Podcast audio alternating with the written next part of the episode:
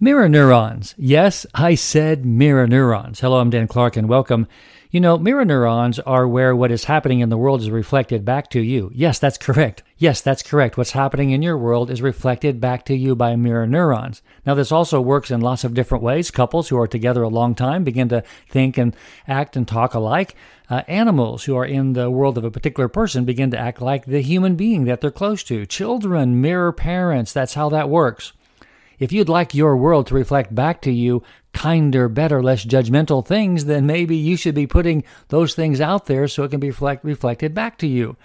Now, this may take a little bit of time because it's not like it's magic, but what is true, the kinder, the less judgmental, the more fun you are, the more you smile and put out positive energy and are more authentic, eventually the world will reflect back to you more of what you give the world. I'm Dan Clark.